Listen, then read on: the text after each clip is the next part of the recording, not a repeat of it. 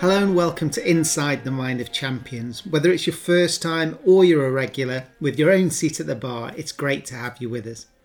I'm delighted to share that we made it to number one in the podcast charts in St. Lucia.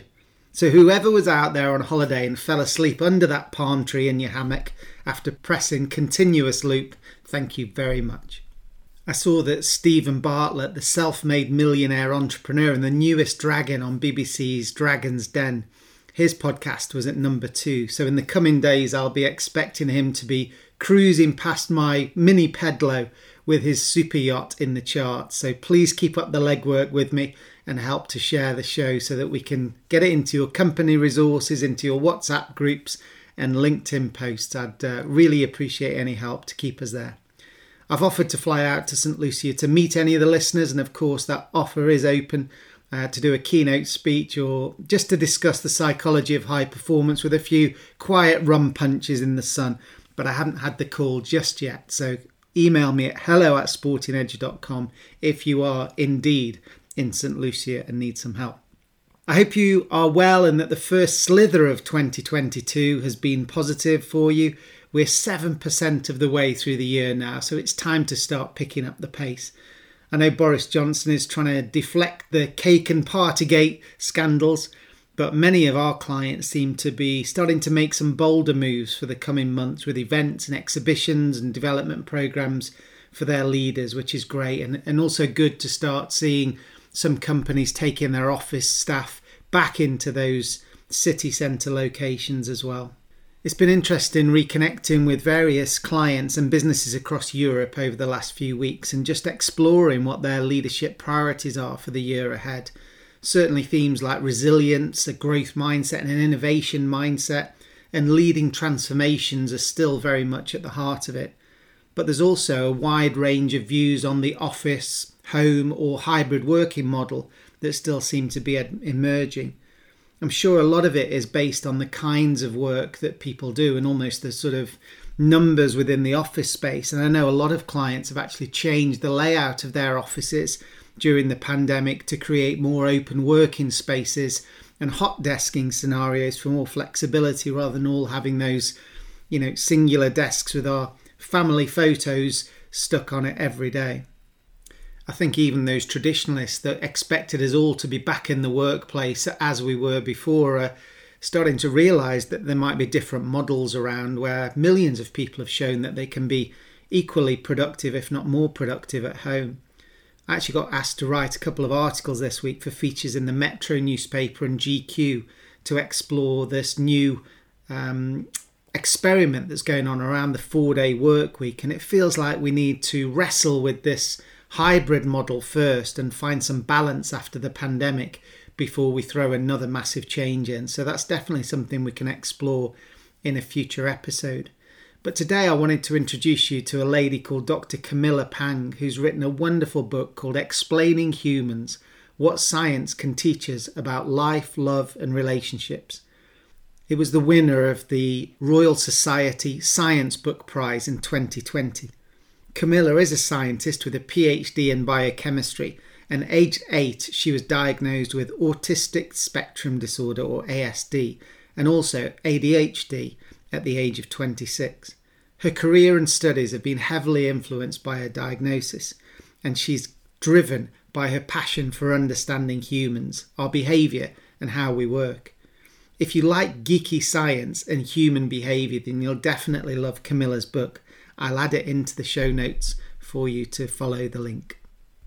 I read her book and found the way she explained elements like fear, focus, and relationships really thought provoking, as they were all described through the lens of her autism and ADHD. I found it fascinating and wanted to learn more about her perspective and how we could use that to create more supportive environments for neurodivergent people in the workplace. There's a lot of new terms in this area for us to get our heads around. The most common is neurodiverse, which means that we all have different hardware or brain structures that create diversity in the way we process information, socialize, focus, or learn. It's not really describing anything, it's just stating the reality that when you lift the bonnet, we're all wired differently. Then we have the term neurotypical, which is where people have the expected functional profile without any signs of autism and those kind of things.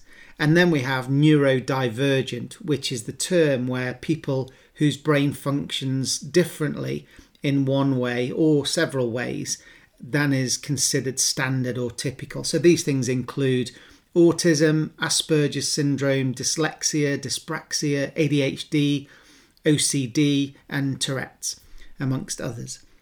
So there's several examples of where these conditions diverge away from what's considered standard or neurotypical. But the key for me isn't just to label them, it's to understand them.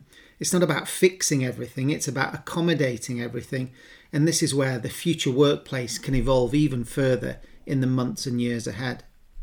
I met Camilla in London when she just moved flats, and I was just giving her an update on my travel plans as I jumped from the main trains down into the tubes just to give her a, plan of when I'd arrive at her house. And in my normal way, I sent her a text saying that I'd be around at her house at around nine ish. That was my text message. And I thought it was a nice update just to keep her posted. But then I'm not autistic. And a text flashed back immediately saying, okay, great. What does nine ish mean? 8.50, 8.55, 9.05 or 9.15? And I realised that my communication during this interview would need to be ultra considerate of Camilla's preferences. We set up and I explained the various questions that I'd like to explore, and after hearing about her successful career path, I first wanted to understand the difference between the lived experiences and challenges of autism compared to ADHD. So, for me, the difference between autism and my ADHD um, is is basically autism is something that is very detail focused, oriented, where you actually form your world based on the details that you see and what you take in. It's very inward, and you kind of crave to be alone a lot of the time, even though you seek connection, but you're not too sure what that is yet. When it comes to ADHD, it's almost as if you're spinning outwards. You're constantly understimulated. You kind of need to move. You need the chaos to actually substrate your thoughts and experiment so that you can actually systemize and live. And it was kind of a constant battle for me, especially when in a nine to five job where you're expected to be incredibly focused and present, but, but actually like in a seat nine to five. I'm like, I have no idea how people do it, but my ADHD, my, my ADHD was like, what are you doing? You need to be, if, if, you, if you need to perform and be creative and do all the things that your job tells you to, there's no way that you're sitting down. And I'm like, I agree with you. and so at lunch break, I'd have panic attacks, and that energy that was meant to be spent on being creative and thinking was actually kept in a cage. And so it turned into this kind of weird toxic energy that you need to release, and that came as a panic attack a lot of the time. So it's about knowing when you're spinning outwards and being like, okay, my body needs to move up and down, and for people to not demonize you because of that. And when you need time on your own, which you might switch between the two, you need to know and be self aware enough to ask for that for yourself, but also for the environment. Like, okay, even though I've just been talking with you guys and I'm, I've been very dramatic, I now need to go on a room my own, so can you just leave me for about 45 minutes. So for Camilla, autism feels inward, isolating, and detail focused, but her ADHD means that she harnesses the energy and chaos from the outside into a creative energy inside. I can imagine that the collision and conflict of these two processing powers makes her feel intensely frustrated at times and agitated, like she needs to run and escape to a quiet and safe space. When thinking about the new ways of working, we tend to lump everyone into the same group. We're working four days uh, in the office and one day at home, or sales are going to be working in the office, in the call centre, and the legal department and back office, you can work from home. But this is a very blunt approach.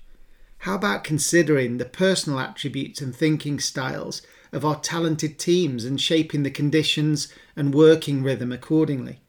I know this means a lack of standard ruling, but also we're not standard in our, the way our brain works. And I think that's where we've got a real opportunity to move away from these set rules and move to a more flexible, trust based opportunity.